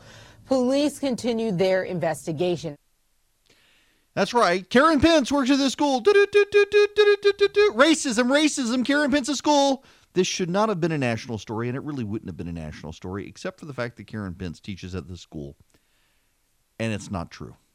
And as you can imagine, the media has given far less attention to the fact it wasn't true than the fact that it was, uh, than the fact that they claimed it happened. Uh, the initial reports always get more attention than the retraction and that's the case here, and it's unfortunately. And I got a few thoughts. Again, the media did this because it was the perfect uh, storm to rope in Karen Pence. A lot of people are focusing on the boys and how the boys were falsely accused and how the school was maligned by this girl. And there are a lot of people who are roping their own personal political views into this and um, well, they are. I think that we got a situation where we need to focus on the girl. And I actually got beat up a little bit yesterday for saying that we should be praying for this sixth grade girl. I, I've got a daughter who's in eighth grade. And she was bullied by the same boy. We actually, our child went to our church's school for a number of years. And she was bullied for a number of years by the exact same boy. And we went to this teacher, and we went to the principal, and we went to the headmaster. And then we kept finding they they would move her. They would make sure they weren't sitting next to each other. They weren't in classes, and and it would still happen. And then we finally found out that there were other kids being bullied by this kid. And the school had a serious discipline problem. And we packed up and moved to a different school. Um, but there were other kids still bullied by this kid. We were gone, extricated from the situation, and, and there were kids lashing out and kids making stuff up to amplify it because they were being bullied by the kids and the administrators weren't doing anything, and so they made up outlandish stories to try to get people's attention. And I don't know the facts here, and I want to be clear with that. I, I don't I don't know the facts. I don't know if the kids were bullying her. This girl says they were, but she's obviously an unreliable narrator. But I just want you to stop for a minute before we throw our partisan prejudices into this and say she's just trying to get Mike Pence or or embarrass the school what causes a sixth grade girl to make up the story to get three boys in trouble? What would cause your child to make up a story to get three boys in trouble? Because this girl, she's probably going to get expelled from the school. Maybe she doesn't want to be there. Maybe this is her way of getting herself out. Blow the whole thing up, embarrass her family but she certainly embarrassed her family. Her her grandparents are mortified, as are her parents, by what's happened. Uh, they held a press conference yesterday, deeply upset by what the child has done. But I, I definitely think this is a child who needs some prayer. You've got a sixth grader who causes a national news story, getting attention, casting aspersions on three boys who did not do what they're accused of doing, there's some deep trouble there. And I wouldn't I would not jump immediately to partisan blame. What I would note, though, is that that's exactly what the media did. This girl is no longer useful to the media. They will move on from her when she clearly needs some help. She was only useful to the national media when they could drag Karen Pence into the story. They've been wanting to drag Karen Pence into the story for a while. The media does not like that Karen Pence is teaching at the school, and they don't like that she's teaching at the school because this is a Christian school where they uphold traditional Christian Orthodox values on um, homosexuality, transgenderism, on marriage. Uh, it, it's it's deeply unfortunate that Karen Pence is attacked for wanting to teach at a school that reflects her values, and it's a reminder of how the the media doesn't want you to do that. Um, it, it's it's a reminder of how the media is out to get traditional values. I wrote a book years ago called "You Will Be Made to Care." Actually, it's not that long ago, four or five years ago, called "You Will Be Made to Care." It's it's from a phrase that I originated when I was the editor of RedState.com. We had a we had a guy from Texas come onto the site, and he said, "I, I don't care about this issue. I, I I don't care about people getting married to people of the same sex. I I, I don't care." And I wrote to him at the time and said, You'll be made to care about the issue. You'll be made to care. And you may decide that you care in a way that offends the prevailing zeitgeist, but you'll be made to care. One way or the other, they will force you to take a position. And when you take that position, they will punish you if you've taken the wrong position. They will praise you as long as you've repented and taken the right position. And we're seeing that in the media now with things like Karen Pence. Karen Pence teaching at a traditionally Orthodox Christian school. By the way, my kids, full disclosure, my kids go to a Christian classical education school that is wholly Orthodox. Uh, my wife and I had to be interviewed about our faith and um, how we came to know the Lord before we allow our before they'd allow our kids to go there. And frankly, it's been the perfect place for our kids. It has been a shelter from stormy waters for our kids but the media wants these schools to not exist. You you heard the Obama administration's uh, Solicitor General argue in the Supreme Court that they may come for the tax exempt status of religious schools that don't honor gay marriage. You will be made to care. Now, the left also wants to make you care on the environmental issue. Uh, they want to make you care on climate change, and and you know what? Um, I don't care about it. To, to the extent they're going to make me care, they're going to make me care against them. They're, they're going to make me say it's no big deal. Let it happen. Let's adapt. Let's move on. And, and they will hate you for that too. They're out to get the, the uh, nuclear regulatory industry. They're out to get the nuclear industry. They're out to get Georgia Power. You will be made to care. The other issue on which you will be made to care is impeachment. Republican Representative Amodei from New, uh, uh, Nevada, Nevada, not Nevada. They get mad at you in Nevada if you say Nevada. It's Nevada. Uh, Representative Amodei is a Republican. He's the first Republican to come out and say, "Let's let the proceedings proceed." You know what I thought I was doing was having a uh, a press conference uh, via the telephone with Nevada outlets on impeachment because obviously it's a news item, and so. At the conclusion of that 40-minute thing, I talked to my comms person. They said, "Well, I think that went well." And then uh, a few hours later, we found out that we are for impeaching the president. And obviously, the weekend has been uh, kind of an exciting one for a uh, for a guy from Nevada. And so, uh, the, the fact of the matter is, is we voted along with everybody else in the House and Senate to follow regular order to send the uh, the whistleblower thing to the two intelligence committees and then basically said, listen, let's see what the committees find out and what it'll do. Which are things, by the way, Neil, that a lot of Republicans and Democrats have said. But there aren't articles running about the Democrats saying that they're going to back the president because they want to see what the facts are, or other Republicans saying that. Now, contrast that with uh, Representative Jeff Van Drew. He is a Democratic representative in Congress. Are you worried because you were elected, as you know, in 2018 on jobs and health care and all these other issues? It doesn't sound like your party's addressing that. Well, I think we should address it more. And I think all that's swirling around us now is impeachment. We talk about it day and night. It's what's on the news. Uh, and frankly, I think it's fine if they still want to continue to have the type of investigations they did to see if something new turns up. There is nothing that has turned up that truly is impeachable. We all must remember that impeachment was something that our founding fathers set to be rare, extremely rare. And I always use the example, even of President Clinton, and I didn't believe in his impeachment either. Mm -hmm. But when they did go through a process with him, he yeah. actually got to the point where he lost his law license. But you mm -hmm. will notice that he still didn't go, wasn't removed from office. There you go. And the, of course, the, the media does like to hear that. Here comes a re- Democratic representative saying, no, no, no, no, no, no, no. Well, what are they hearing in the White House? I know, I know, I know. It's Jim Acosta I'm about to play.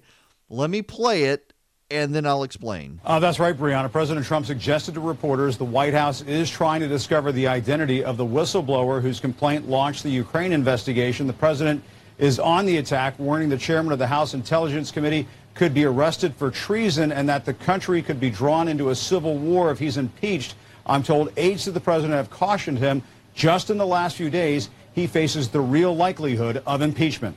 Now, sources familiar with internal deliberations over the last few days involving Mr. Trump and top advisors about his call with Ukraine's leaders say aides to the president have warned him he faces the real likelihood of being impeached. Uh, but a source said aides are divided over the subject as some are reassuring the president that House Speaker Nancy Pelosi is just placating Democrats and won't ultimately drive the process toward an impeachment vote. Now, as for the subject of impeachment, we should uh, put this up on screen. A new CNN poll shows the public is becoming more open to the idea, with 47% saying they support impeaching and removing the president. Yeah.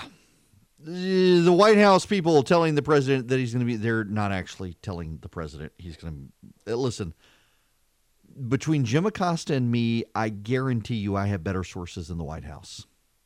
I guarantee you. And they're not telling the president to prepare for impeachment. They're they're not telling the president he's going to be impeached. They are telling the president that the House will probably get articles of impeachment moving forward. They probably will draft those articles of impeachment. But they're also telling the president he can expect a united front of opposition from the Republicans that, unlike Bill Clinton, remember with Bill Clinton, you had, I think, 17 or 18 Democrats who supported impeachment. And it gave some bipartisan veneer that the media probably glossed over. You're going to see a united front of Republicans against the Democrats on this. And then there's Mitch McConnell. What does happen in the Senate if the House does get, get through with this inquiry and decide that they are going to impeach President Trump? Well, under the Senate rules, we're required to take it up if the House does uh, go down that path, and we'll follow the Senate rules. Uh, there had been some discussion about, I mean, people literally going back to the Constitution and arguing there is no mandatory act on behalf of the Senate. Looking back at an interview that you gave in March saying you'd have no choice but to have a Senate trial if the House passed an article or more. But you're saying that if they did, the Senate would move ahead. Yeah, it's a it's a Senate rule related to impeachment that would take 67 votes to change. So I would have no choice but to take it up. Uh, how long you're on it is a whole different matter, but I would have no choice uh, but to take it up, based on a Senate rule on impeachment. Yeah, that's right. Under the Senate rules, uh, the Senate is required to consider impeachment. Uh, with legislation, the Senate can receive legislation from the House and just ignore it. With impeachment, they're not allowed to ignore it. Here's what I'm told by people in the know uh, that it would very much operate like what happened with the uh, Bill Clinton impeachment is that you could make an immediate motion to acquit. You could bring it to the Senate and make an immediate motion to acquit. You would still have to deal with it, you would have to recognize that impeachment has happened, but you could vo- move to not even hold hearings and just acquit. So that's where, where, where, if you listen to the very end there, he's saying you have to bring it up, but it you you don't have to spend a long time with it. That's what McConnell's talking about here. You don't have to spend a long time with impeachment. You just have to take up the impeachment motion. Unlike legislation, again, this is very important, and there's a lot of misstatements out there. The Senate does not have to bring up legislation. They can ignore legislation from the House. They can ignore anything they want from the House except one thing impeachment. The Senate must consider impeachment under the Senate rules. Only you would have to have 67 senators vote to ignore impeachment, and they don't have that. So the Senate has to deal with it. But the way they can deal with it is that the impeachment res articles can be introduced into the Senate and in a vote immediately held to dismiss them. There's precedent. The Senate Democrats did that in 1998 with Bill Clinton. The impeachment articles were introduced, and the Senate Democrats immediately moved to dismiss or immediately moved to find him not guilty, Clinton not guilty. All of the Republicans voted against it. The Republicans voted to move to impeachment hearings and were joined by Russ Feingold. And the Clintons then poured their resources into beating Russ Feingold which they actually weren't able to do at the time. It took Ron Johnson beating Russ Feingold, if I remember right. Hello, welcome back. The phone number, if you want to be a part of the program, here at the Erick Erickson Show, 877 97 Erick. That's 877 973 7425. 877 973 7425. I've been accused of giving the number too fast. To David Chang, the ethnic food aisle is racist. Now, uh, full disclosure, I like David Chang. Uh, Momofuku is his restaurant in New York City. He's an amazing chef. He has a documentary series on food on Netflix. Uh, he's definitely left of center, David Chang is. And he grew up in a Korean household and thought it discriminatory when he was a child. It clearly left an impression on him where he was raised and how he was raised that um, his family, if they wanted Korean food uh, items, would either have to go to an ethnic grocery store or go to an ethnic aisle in a grocery store. The Washington Post has this story. To millions of shoppers, the supermarket is just a place to stock up on produce and pantry staples to keep the family fed. But to others, especially children of immigrants who may already feel pushed to the margins of the American mainstream, the supermarket can just be another place to experience the sting of their outsider status. The sting occurs when they walk down the ethnic food aisle, the section of the supermarket that to some plays out like a remnant of the Jim Crow era, where laws established separate facilities for African Americans in the post Reconstruction South, sometimes known as the International Food Aisle or even Asian or Latino aisles. These rows can come across to shoppers they seemingly target as de facto segregation. Another kind of separate but equal policy. Oh, good lord. The things people get upset about. David Chang says this. If you if you go to the ethnic food aisle, this is sort of the last bastion of racism that you can see in full daylight in retail America. It's something that's got to go. Why? Who David Chang apparently looks at this and sees racism. I'm not going to dispute that David Chang looks at this and sees racism, but I look at it and I see it as a really convenient place instead of having to fi- look all over the grocery store. Now, I, I can presume soy sauce, for example. I could presume that a grocery store might put soy sauce near the vinegar. And the water chestnuts, maybe in the vegetable aisle. But what about some of the other stuff you find? Um, fish sauce. Where are we going to put the fish sauce from? From what about the rice noodles? Are they going next to the pasta? This is this is ridiculous nonsense. It's super convenient. Most Americans do not do stir fry at home. When those who do want to experiment, they know right where to go the Asian food section in the grocery store. That's not racism, that's convenience to help introduce people to new cultures. Good Lord, the things people get outraged by these days latest media outrage out there a Virginia teacher has been fired for refusing to use a trans student's pronouns. Yay, school district for firing the teacher for being a bigot, apparently. Um, the media outrage because he's now suing the school district and has a shot at winning. You know, there was a situation with the University of Iowa where they threw a Christian group off campus. And the uh, documentation within the school showed deep hostility to people of Christian faith and uh, they've now not only lost the case, but have had punitive sanctions individually imposed on administrators who were bigoted. Um, I think, yeah, it was the University of Iowa. Uh, good. Wait, hang on a second. I don't want to get the wrong university. Let me make sure. I'm usually good at remembering these things, but you know, I've got dad brain these days. My goodness. Um, da-da, da-da, yes, the University of Iowa. A court ruled the university and officials engaged in religious discrimination uh, personal liability of offending uh, of the offending administrators. This is from the Becket uh, legal the Becket law. It's it's a nonprofit group that helps in religious discrimination cases. A vice president and other officials at the University of Iowa must pay out of their own pockets for discriminating against a religious student group. InterVarsity. InterVarsity is one of the great groups out there. InterVarsity Press, uh, which is somewhat connected with them. I think they, they've got more of a firewall these days, but fantastic publication. If you get most public, mo- I won't say all, but most of your, if you want a good Christian literature from InterVarsity, go for it. The federal government ruled the university and its officers violated the law when they kicked InterVarsity off campus for asking its leaders, oh, get her to be Christian. A dozen other religious groups, including Sikhs, Muslims, and Mormons, were also kicked off campus for requiring their leaders to share their faith. The audacity of having a Muslim group require that its leadership be Muslim. Secular groups and a few religious groups favored by the university got a pass. In the ruling last Friday, the court held this discrimination was so egregious, the officers involved were personally liable to InterVarsity. The court left open the possibility that the university's president, Bruce Harreld himself, could be found personally liable. InterVarsity had been on the university campus for 25 years. It welcomed all students as members and only required that students who lead its ministry affirm its faith. In the past, the university honored InterVarsity for its contributions to campus life. But in June 2018, the university claimed that by requiring its leaders to affirm Christianity, InterVarsity, a Christian group, was violating the university's non discrimination policy. The university limited InterVarsity's access to campus, froze its bank account, shut down its website, and advertised it was defunct due to lack of student interest. As a result, they suffered their mem- the sharpest membership decline in 20 years.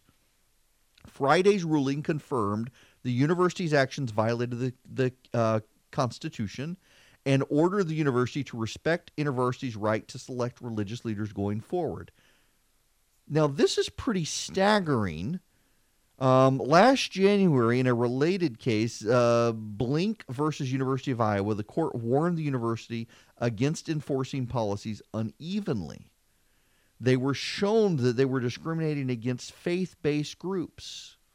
And now the university administrators themselves will be held liable. Good, good, good, good. Now, I, I want to get back to before we get back to him, and I'm sorry, we, we've talked about impeachment all week. Uh, you'll just have to humor me by letting me th- think of some other stuff to talk about. Here is this one David Chang, the cookbook author, the restaurateur, the chef, says there's an invisible ceiling on some supermarket items. Italian products that were once marginalized, such as olive oils and vinegars, are now integrated into the grocery store aisles while Chinese, Japanese, and Latino foods remain stuck in their own sections. This is ongoing segregation of foods, Chang says. It isn't about acceptance among the mainstream. Asian and Latino cuisines have long been embraced by Americans of every stripe. You can sometimes even see this acceptance play out in supermarkets. Instant ramen and tortilla soups sit right next to boxes of chicken noodle and cream of chicken soup. Same for the produce selection. Plantains and mangoes are sold in the same areas as apples and icebergs. Yet in supermarkets, there are still aisles dedicated to soy, soy sauce, duck sauce, oyster sauce, rice vinegar, coconut milk, rice crackers, stir fry sauces, yum yum sauce, curry paste, corn flours, adobo seasoning, bagged tortillas, refried beans, sauces, and hundreds of. Well, of course. I'm sorry. But if you're going looking for tomatillos, you know they're going to be in the produce section. That's like, uh, unless you're a complete idiot, a tomatillo is like a green tomato, except not. It's in a husk. Uh, or a plantain was like a banana. It, it's produce. You're going to go produce to find it. But where, for God's sakes, are you going to go find the duck sauce, the adobo sauce, the yum yum sauce? Where, where in the grocery store do we put those things? You know, the the pasta aisle, it's on an entire aisle by itself with the pasta sauces and the pasta and the rice. It's all there. Grains and pasta. And by the way, that segues in most grocery stores into the international aisle.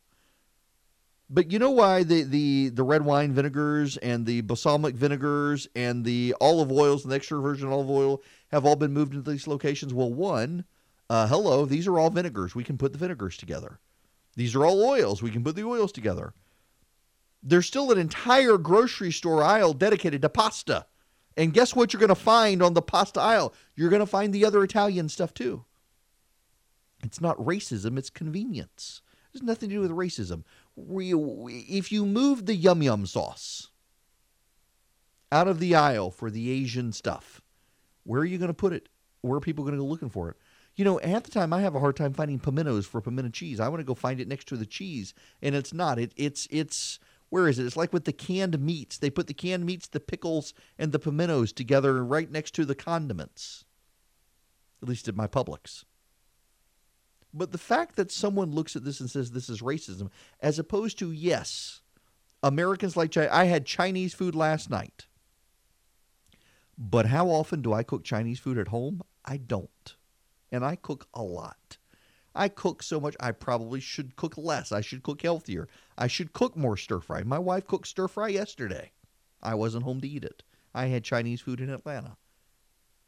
But where are you going to put that stuff? I, do you know how often I cook Mexican food at home? I love Mexican food. I eat Mexican food probably three times a week. I love Mexican food. There is a Mexican restaurant right outside the front of my neighborhood. I love it. But how often do I use it? I, I, I don't. I, I don't cook it at home except on occasion. A couple of weekends ago, I will tell you, I made, uh, I braised, what did I do? I braised a chicken and I made homemade chicken enchiladas. I slow roasted or braised the chicken. I made homemade enchilada sauce. I made homemade salsa. I made homemade flour tortillas.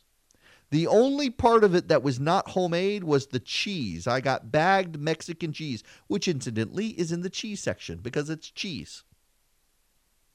I made homemade Mexican food. I braised the chicken. I pulled the chicken. I cooked it in the homemade enchilada sauce. I stuffed the homemade flour tortillas. I covered them in more homemade sauce. I covered them in cheese. I made homemade salsa to go with homemade fried corn chips that I made myself at home. I made homemade corn tortillas, flattened them into circles, cut them into triangles, and deep fried them for homemade chips. I spent the entire day on this meal. My wife and kids went to McDonald's. Yeah, that's the punchline. I spent all day on the meal and they ate other stuff. Um, they didn't want to eat it. Uh, my my wife, she claimed clueless. I shouldn't I shouldn't pick on my family here, but I spent the entire day in the kitchen on this meal and they went to McDonald's. It was fantastic, by the way. It was a fantastic meal. I enjoyed every bit of what I ate. It was great. But I rarely do that. One, because my family clearly doesn't want it. But two, uh, when I do, where am I going to find this stuff? Charlie, by the way, says um, our, our, our our other boss would be having an anxiety attack if he were listening. I should probably stop spending time on food. But this whole idea that the the ethnic aisle at the grocery store is racist as opposed to Americans don't typically cook this stuff at home. I'm one of the few exceptions, and even I rarely do it. Where are they going to find this stuff? When they go to the grocery store, they want to get in and out. It is a lot easier to put the duck sauce and the yum yum sauce in the ethnic food aisle than it is to put it in some other aisle where you got to go hunt for it like you're looking for pimentos or something. It's crazy to think that it's racist, but this is where we are in the United States today. Everything is racist. Everything is viewed through a racial lens as opposed to a convenience lens at the grocery store. It is silly. You know what else is silly? The Australia story. The media is saying that the president, this is just proof of the president's pattern and practice of conduct. You need to learn this key phrase pattern and practice of conduct. It has a meaning in the law that when you show that someone is behaving the same way over and over again, it establishes a pattern and a practice. And it shows that the president is abusing the law to advance his reelection. Except, what is the pattern and practice here? The president is asking foreign governments to investigate things the president believes the Obama administration ignored. That is his pattern in practice. His pattern in practice is to watch geriatric blue haired people on Fox News throw out elaborate conspiracies that he believes are true, and he asks the intelligence community to pursue them. That is the pattern in practice. Asking Australia to help the Attorney General investigate 2016 because he believes Mueller didn't do a good job is part of his pattern in practice. He doesn't believe the intelligence community. It is not a sign that he's trying to interfere in the 2020 election or dig up dirt on Joe Biden. Here's Rich Lowry from National Review on this point. But this, this is different in kind. The U.S. government asks foreign countries to cooperate with our duly constituted investigations all the time. The Justice Department is looking into how the bogus 2016 story started. I know everyone on the set maybe wants to move on from that and get on to Ukraine, but that's a legitimate interest, and there's nothing wrong with the President of the United States asking a foreign government. And there's nothing wrong with the, in with your the mind, there's nothing General. wrong with the Attorney General saying, I want you to call the Prime Minister of Australia and I want you to press him on this. That's Nothing kosher. wrong at all. Just, sir, if you could please uh, cooperate with my attorney general. There's nothing. No, there's nothing wrong. Pressuring the Australian, he didn't pressure the Australian Prime Minister. He asked the Australian Prime Minister. But this gets back into the whole drip, drip, drip, drip, drip. The drip, drip, drip, drip, drip. That's all there is. Drip, drip, drip, drip, drip. And it's being blown up by Democrats who are clearly coordinating. And I got to tell you, Adam Schiff made it worse. Adam Schiff allowed some great distraction, deservedly so. When he had the director of national intelligence before his committee made up portions of the Trump transcript that weren't real, and of all people, George Stephanopoulos decided to ask him about it. That was you, you putting, I mean, making up dialogue, putting it in the president's mouth. If the facts are as damning as you say, why make up dialogue for dramatic effect, even if it's a parody, as you say? Well, George, you're right. The call speaks for itself, and it is uh, plenty damning. But let's not uh, uh, pretend that this is really what the president is upset with me about.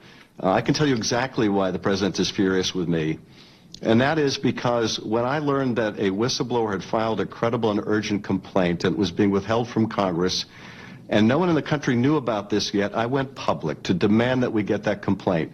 I scheduled a hearing with the acting director to force the director to come in, as I said at the time, to explain to the American people why he was the first director to withhold a complaint from Congress. That had the effect of forcing the White House to produce that complaint, which I then made public. That also had the effect of forcing them to release that call record. That's what the president is furious with me about. No, listen. I, I, certainly think the president is furious with Adam Schiff for a lot of things, but it was certainly stupid of Adam Schiff to do that. It really was. It's provided a great distraction, though, and, and proof of just the Democrats will say and do anything to get the president. But the president's not helping himself. And he's not helping himself having surrogates like uh, Robert Jeffress from Texas going on TV and saying dumb things like this. Look, I don't pretend to speak for all evangelicals, but this week I have been traveling the country and I've literally spoken to thousands and thousands of evangelical Christians. I have never seen them more angry over any issue than this attempt to illegitimately remove this president from office, uh, overturn the 2016 election, and negate the votes of millions of evangelicals in the process. And they know that the only impeachable offense President Trump has committed was beating Hillary Clinton in 2016. That's the unpardonable sin for which the Democrats will never forgive him. And I do want to make this prediction this morning. If the Democrats are successful in removing the president from office, I'm afraid it will cause a civil war like fracture in this nation civil from which this country fracture. will never heal. Uh, yep.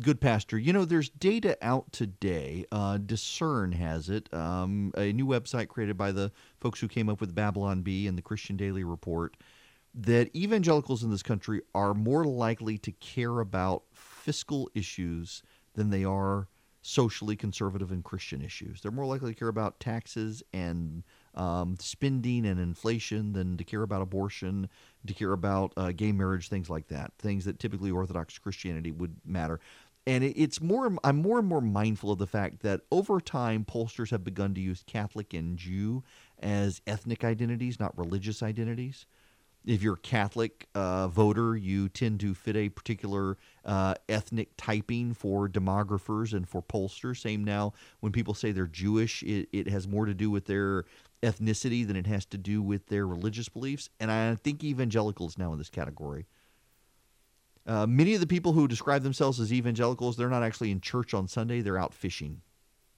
It's a demographic category of people who are typically white and southern. They are evangelicals. Um, and I think this data shows it. And I think people like Pastor Robert Jeffress are voices for these people who they're, they're not actually they don't actually care about the things of the gospel so much as they care about things in politics. Politics has become their gospel. Uh, he's more of a political minister than a minister of the gospel. When you go to his church, you're likely to get a political sermon, uh, not necessarily just a, a sermon on um, on faith and the gospel.